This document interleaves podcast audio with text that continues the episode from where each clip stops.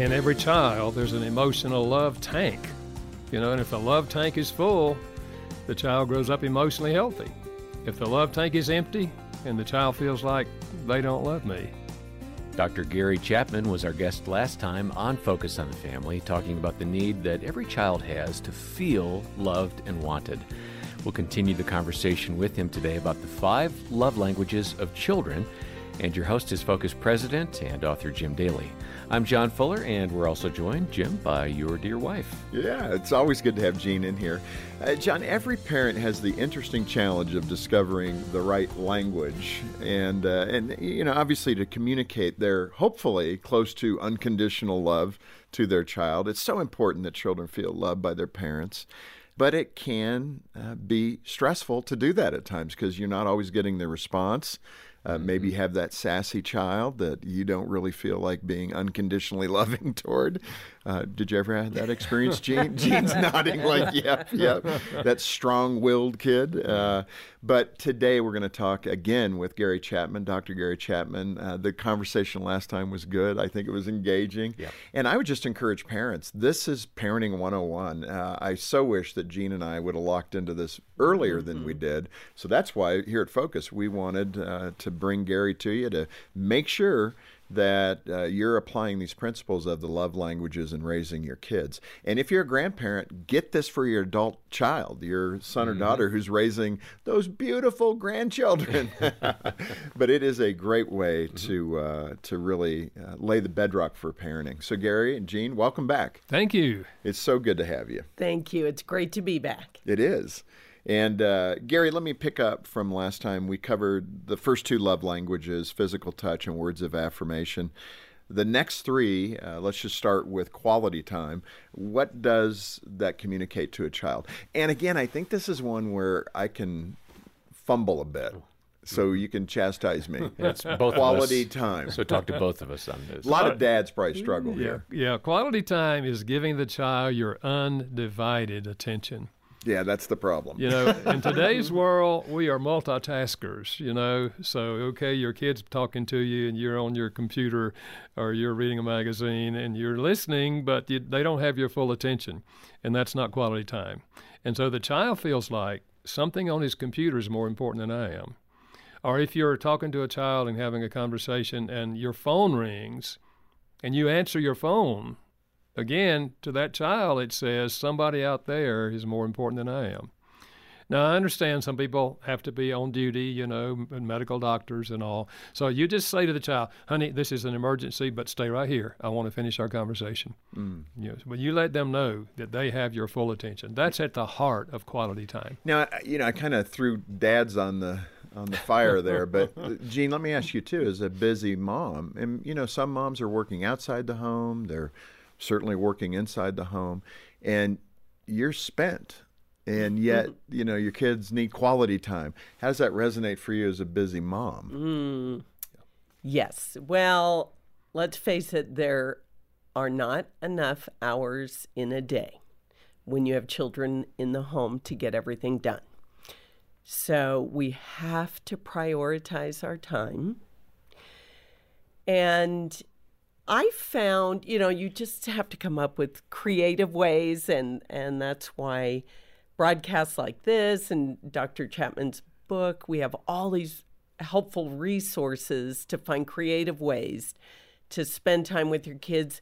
I can remember uh, when Trent was young, he loved playing talkie toys, and the action heroes oh, would yeah. interact with each other. And I really one day I watched the I clock. remember this. I, I, I would have said I was spending 20 minutes with him every time I did that, and I watched the clock one day. One time it was three minutes, but it was enough. Yeah. It felt like 20. It felt like 20, but it was it was enough. But I think also finding finding ways to do things that you want to do uh, as well with their child, maybe spending time reading a bedtime story together or rubbing their back at night. Now, I was thinking that spending time in the car counted as quality time, Dr. Chapman. Am I am I mistaken about you that? are the report card queen. So does she get an A or an F? It all in depends on what you do in the car. if they're on their screen and you're driving the car, it's not quality time. But if there's conversation going on, Right. it's quality time. Well, and and you've mentioned and uh, with that time in the car with your children, not asking questions that can be answered with a yes or no. So open-ended questions or questions that can be answered with fine. But I did use that time in the Yeah. car She's a good to, student. to try to draw out uh, some conversation and get into their world a little bit. Yeah. But elaborate on that and define that. Yeah, I think conversation is important. Now, that's only one, what I call dialect, because, it, as you say, it could be playing a game with them together, but they still have your full attention. But uh, I remember, for example, that the child brings home a, uh, a piece of art that they did at school. And the parent says, Oh, that's nice. That's beautiful. You did a good job with that. No conversation. That's a monologue. That's affirming words. That was fine. But that's not quality time. But if, after saying that, the mom says to that child, What were you thinking about when you drew that? Mm. And so I was thinking when we were down at grandmother's house, and remember we had a picnic outside under the oak tree, and this was the dog. Remember he ate my hot dog, and I didn't like him, but I like him now. And now, you know, now you're having conversation. And what did you feel like, you know, when you were writing that? So it's not just giving affirming words. This is where it, uh, words of affirmation and quality time differ quality time, and it doesn't have to be a long time. You mentioned it could be a brief time. Uh, for example, a mother's fixing uh, potato salad, and the five-year-old says, "Mommy, can we play? Can we play, Mommy?" And she says, "Honey, I've got to finish the potato salad." And in two minutes, they're back. Can we play now, Mommy? Can we play now? And this goes on two or three times. That child's language is quality time. They're begging you for it. Right. So if you know that, why not give them five minutes before you start the potato salad? And with five minutes of quality time with them, and then you say, "Now, honey, mommy's got to go make the potato salad for supper." So you, you know, I've got a better idea. Go to Costco. Well, no, and I And buy the potato salad? I have a question. What what do you think about bringing the child into helping make the potato salad? yeah, that's an act of service. Oh, You're interesting. teaching them how to do something. Right. Yeah. yeah, Mhm. that's good. That could cost more time. Oh, it will. It will, and they will not do it the way you want it. yeah. And the mayonnaise just ended on the floor, so Right. get ready for that. you did do that with the boys. You invited them to, to help you I prepare did, things. and that that yeah. can be really challenging for parents because the dishes aren't going to be put away the way you want them to, or loaded in the dishwasher the way you mm-hmm. want, or right things aren't going to look the way that you intended. Yeah. But it is also teaching your kids how to. Oh yeah, yeah. I hear the distinction, though, being for a child with quality time, you're dialing into them and what they're feeling Yeah. as they do something or express something. Yeah. You know, one thing, again, I'll pull it toward the dad side with quality time. You know, hey, let's watch the football game. Yeah. And they really don't want to do that. Yeah, yeah. I mean, I noticed that with That's Trent the and dad's Troy. interest, not yeah. their interest. Yeah, I mean, Troy is just coming around at 19 now, where he'll sit and watch a bit of a game with me, Yeah. but it's never the whole game. Yeah. And And, it- one of the points I make is to speak quality time, you have to go to where the child is. Mm-hmm. If they're little, you're on the floor, rolling mm-hmm. the ball back and mm-hmm. forth. You know, we Yeah. they they have your full attention. If the phone rings and you answer the phone, now you still roll the ball, but they don't have your full attention. Gary, let me ask you this because this is again something that has to be intentional. I, you know, and I'm not going to just stereotype. Yes, I am. I'm going to stereotype this. so, guy comes home, he's tired, and four and five year old kiddos are wanting time, and he wants to watch the news. You know, it's news, weather, and sports time. Click, click, click. You're kind of decompressing from work. I think with Jean's help, sometimes not gentle, but she's like, you know, the boys need your time. I don't think that news station needs your time right now or that football game. And it, it took a little time of her persistence, but I think I finally caught it and turned it off. Yeah, I think the word you used earlier, Jean, priority. we have to choose our priorities. And when you have children in the home, then they should be one of your top priorities. Your spouse should be your first top priority, Yeah. but then the children. It's more important than anything you're going to watch on TV, anything you're going to be doing on the computer. And if you realize that, you keep bringing yourself back to that. You know, okay, I've got to do this. I need to Would, do would you describe that as habits? I think Like it, you get into a habit and you got to break the mm, habit. Yeah, yeah, absolutely. And when we can break habits, and we have to replace them with something different. So what we're replacing them with is, in this case, is quality time with our children. Yeah. So keep going, moms. Keep pressing dad. but okay, let's move to gifts. This is the one for me as I did the quiz. This is at the far end of I don't really care. Yeah, I've noticed. and this is and you again, this is the receiving of gifts. And I think Jean, you've probably seen this for me. It's like if you get me one Christmas present or ten, Right. It doesn't really matter. Right. And uh, it's first describe that Scrooge mentality that I possess, and then help me better understand that when this is a person's love language, what that looks like. if this is the child's love language, and let's say you didn't give them a, a birthday gift, that kid's going to feel like they don't love me, mm. you know. Now, parents will typically give birthday gifts and Christmas gifts, you know, but if gifts is their language, you have to give gifts more often than just birthdays and Christmas. But the gifts don't have to be expensive.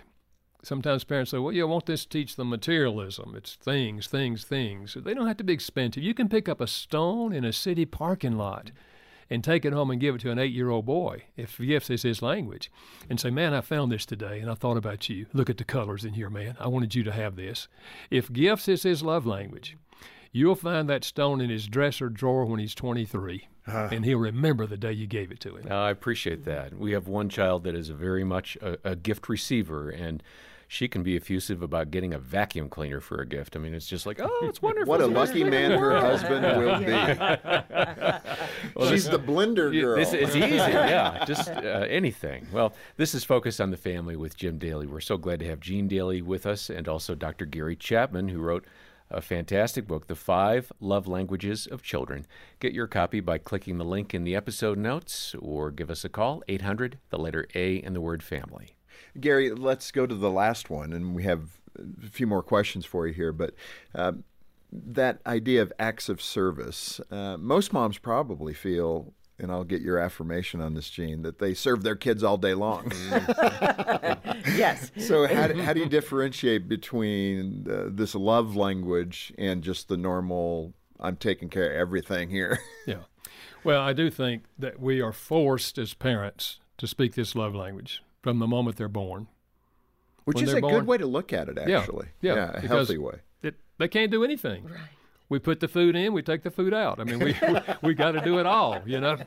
And so, in those early years, we're doing for them things they cannot do for themselves. Yeah.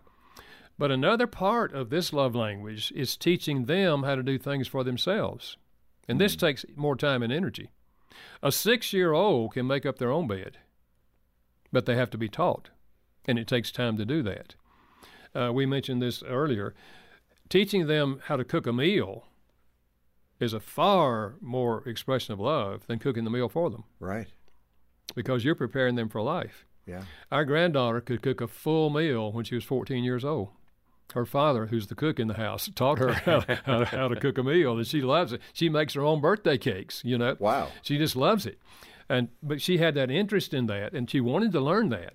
So I've sometimes said to parents, think along these lines. What would you like your child to be able to do by the time they're 18 years old? Why don't you make a list? And let the let, if it's teenagers, let them help you make a list. What would they like to know how to do by the time they're 18 ah, years old? That's good. and let that be a guideline in terms of how you can speak the language acts of service. And this is good whether this is their primary language or not, because at 18, they're going in our culture. They're going off to university, going to join the military, or going to get a job. We hope, you know. Yeah, exactly. So they need to be prepared. Yeah. And so this is one of the aspects of speaking this language that's super, super helpful to every child. Yeah, I, I, I was thinking it more externally to the home, like going and volunteering at uh, soup kitchen, doing things like that, which also applies there. Yeah.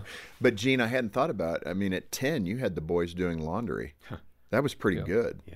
I always I thought, did. wow, That yeah, you were was- good with that. That was one thing I did. Yeah. Right. no, it's true though. they were. Now I don't know how many pink T-shirts right, we ended up right. with. but- Again, you know, the parents can do everything better than the kids, Yeah. and it does take more time and energy In the to beginning. teach them. Yeah. Yeah. But it is important, yes, to look at the end game. Yeah. What do you want your child to be able to do as an adult? Gary, where do we, how do we set that boundary as a parent not to overindulge our kids' needs in that way? Like, you know, there are some people we know that they're 17 and mom is still doing everything. Yeah. How first, I guess, how do we realize that's not healthy? Yeah. And we've got to create the list. I guess you Yeah. partially answered it there. Yeah. But what if you're getting pleasure, Hmm. you're deriving uh, identity and self worth out of taking care of these kids, and you're taking care of them at 17 like you did at five? Yeah. I think you have to realize what's going to happen when they're 18 and they go off to university. That kind of sobers you up because Right. you recognize there are some things I need to teach these kids, you know. I think, first of all, as they're younger, we play to their interest. If they're interested in learning to cook, fine. If they're interested in sports, fine. Whatever, you know, whatever we can do. But we want to teach them with their interests. But later on, we want to be thinking strategically in terms of what is going to serve them well when they get to be an adult. And even if they're not interested, we at least want to get them exposed to whatever that topic may be. Now, that is so good. Um, let's move into a little love and discipline discussion. In your book, you wrote, Disciplining a child without love is like trying to run a machine without oil. And that's a great illustration. Uh, it appears to be working for a little while, but then the engine seizes, right? Describe that. Yeah, I think uh, all of us as parents have to discipline our children. It means we have guidelines. We can call them rules, we can call them principles, we can call them guidelines, and we have consequences when they break the guidelines. And that's a necessary part. God does that for us. In fact, the Bible says He disciplines all of His children. If you don't get disciplined, you don't belong to God. So, as parents, we model God in doing that. But discipline without the child feeling love comes across as harsh. Hmm. And so, one of the things I say is before you administer the discipline, speak their love language, wrap it in their love language. Let's say words of affirmation is their language. Let's say the rule is we don't throw the ball inside the house. If we do, the ball goes in the trunk for two days. And if you break something, you have to pay for it out of your allowance, okay? So the child breaks the law. Parent says, honey, I'm so proud of you because seldom do you break the rules. But you know you broke this one. And you know what has to happen, right? Their heads down and they're nodding. Yes, okay. I'm feeling good. So so let's go to the car and we put it in the trunk. And I don't know how much the vase costs, but we'll have to take it out of your allowance. But but listen, I'm so proud of you because uh-huh. you seldom do this. That child walks away feeling this is fair. Because they already knew what the punishment was going to be. When you have a rule, always tell them what's going to happen if they break the rule beforehand. They already know that, and they feel this is fair. But if you simply go in there and say, I told you not to do that. You know better than that. You know, now, you know what's going to have to happen. now the child walks away feeling like, you know, I try hard, I mess up on one thing, and I get blasted. or I'm worthless. yeah, I'm worthless. Yeah. So we, we can't allow our emotional state at the time to control our behavior. And if we wrap it in love, the child feels like it's fair. They accept it in the way you you want it to be. Uh, Gary, I remember a time I disciplined Trent, and uh, he went to his room, and I went up afterward, and I was going to affirm him. I'm doing good so far, right? And uh, but he wouldn't speak to me. He was probably eight, seven or 8 and I said. Um, are you upset? And he shook his head, yes, you know, with one nod, bang. Yes. And then I said, Can you talk with me? And he went, No, and shook his head that way. And I said, Can you write what you're feeling? And he shook his head, Yes. So I went and got a pen and paper and I gave it to him and I said, How do you feel when I discipline you? And I remember he wrote, It feels like you don't love me. Yeah. Yeah. So what was he expressing to me? I think he was expressing his emotional response at the moment. And I think what you did was great. I would not have thought about the pencil paper thing, but I like that mm. Because it gave him, he could not talk at that moment about it. Right. He, was, too, not he going was to. too upset to do that. yeah. But yes, he could write out what he's feeling. And I think what we have to be thinking of in terms of parents when we're disciplined is how does this come across to my child? Does it hmm. come across as this is a I'm doing this because I love you? Because all discipline should be flowing out of our love. We're letting them learn a tremendous principle in life that when we break the rules, there's consequences to breaking the rules. Mm-hmm. Yeah. So we're teaching them something really, really important. But how does the way I'm delivering the discipline come across to them? Yeah, so and if true. it comes across in a negative way, they don't feel loved by you. Mm-hmm. Uh, Jean, I think with Troy it was hugs, right? You, we disciplined Troy, and then the three times we had to discipline him because he, I mean, he just was never yeah. outside the boundaries typically. Right. He was one of those children that you just give that kind of look to, that that disappointed look, and that was enough. Yeah. But I will say, with uh, our oldest son, it was more challenging, and you know, honestly, for a lot of us parents, we are not calm when they have done whatever it is for the umpteenth time. You're frustrated. You're really frustrated. You're not feeling unconditional love. And Dr. Chapman, that's why I love that you talk about this. It's just so important for us as parents. We've got to find that way to calm ourselves down before we discipline yeah. the child. And whether it's taking three deep breaths or taking I I learned of a mommy timeout. I love that one.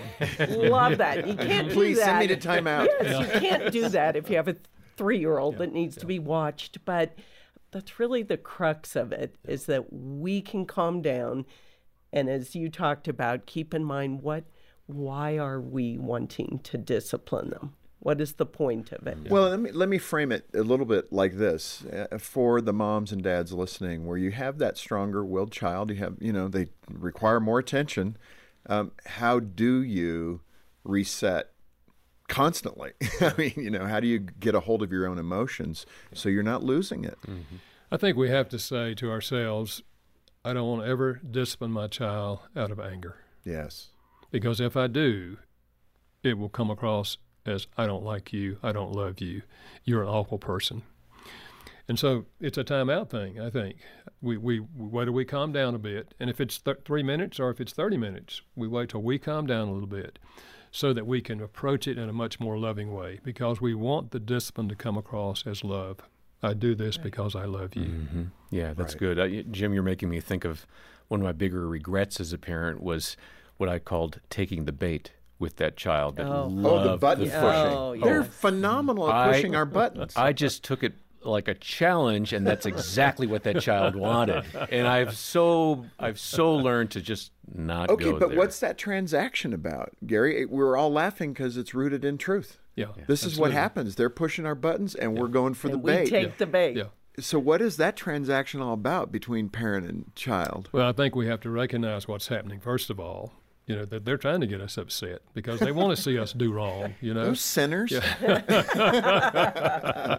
and then I think we just have to recognize, okay, this is a pattern. I'm beginning to see this now, okay? I, God, I need your help to break the pattern, mm-hmm. you know, because we can break patterns. Oh, yeah. But it's tough. I remember Jean would say to me sometimes, remember who the adult is? Yes. oh, yes. I, I must have forgotten that about myself many times. But it's true, man. Yeah. We just take it hook, line, and yes. sinker. Yeah. Uh, Gary, as we close, I want to encourage the listener, the viewer, who's never thought about their child's love language. It just hasn't been on the radar. Yeah. They haven't heard about it. Now, that sounds a little odd after 14 million copies sold, but there will be some people that aren't familiar with the concept. Right. And now their child maybe is a little older. They're in that teen phase and they haven't been effective at first identifying their love language and second putting it into action so that if they are correcting them, how to affirm them through those words of affirmation, physical touch, what have you. W- what can they do today, yeah. practically, to get the ship righted a little bit? Yeah. I think one thing is to have a conversation with that teenager. Mm. And just say, you know, I was listening to a radio program and I heard this, or I read a book and I heard this concept that people have different love languages, and I never thought about this before that I have a love language, Daddy has a love language, and you have a love language. And I've never thought about this before. And I found out there was a free quiz and I went online and took that quiz. Dad and I did, and I found out that what makes Dad love is not what I thought. He's got a different love language. I thought this made him feel love, but no, this is it, and he had mine wrong. And so there's one for teenagers. Would you be willing to take that quiz so we can talk about that? Mm. Because I don't know how much you feel love on a scale of zero to ten. I think I love you a 10, but I don't know if you feel it that way, right. you know? And so mm-hmm. that opens up the whole concept to them, and, and then we can really talk about it as a family yeah. and look back on the past. I think you touched on this, but I want to hit this once again that idea of demonstrating humility to your children by asking for forgiveness. I remember the first time I did that, and the boys, uh, Trent was probably five or six, and I remember he was in the top bunk bed, and so he had me eyeball to eyeball and we had had a little confrontation and discipline and he's in bed and i go up to affirm him after reading dr chapman's book and uh, i remember looking at him in the eyes and i just said you know i'm so sorry i think i over which i had i yeah. overreacted yeah. and i just i'd like to ask you to forgive me yeah. and all of a sudden he had this big smile on his face and i'm thinking okay what's coming and he goes I didn't know parents had to ask for forgiveness. Wow. Isn't that amazing? Wow. And I said, Are you kidding? We're going to make so many mistakes, Trent. Yeah. And it was just awesome. And I think that was a moment mm-hmm. that he will remember forever. Absolutely. Absolutely. And uh, that's a good place to start as well with humility. Another good conversation with Dr. Gary Chapman and Jean Daly on Focus on the Family, along with your host, Jim Daly. And I know this has been helpful to you as a mom or a dad. Um, this was one of our best programs of 2022.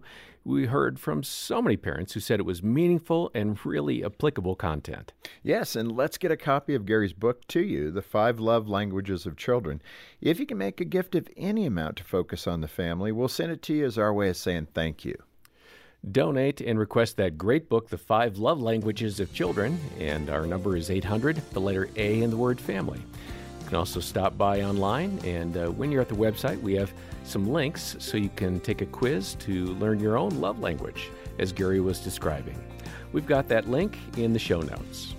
On behalf of Jim Daly and the entire team, thanks for joining us today for Focus on the Family. I'm John Fuller, inviting you back as we once more help you and your family thrive in Christ.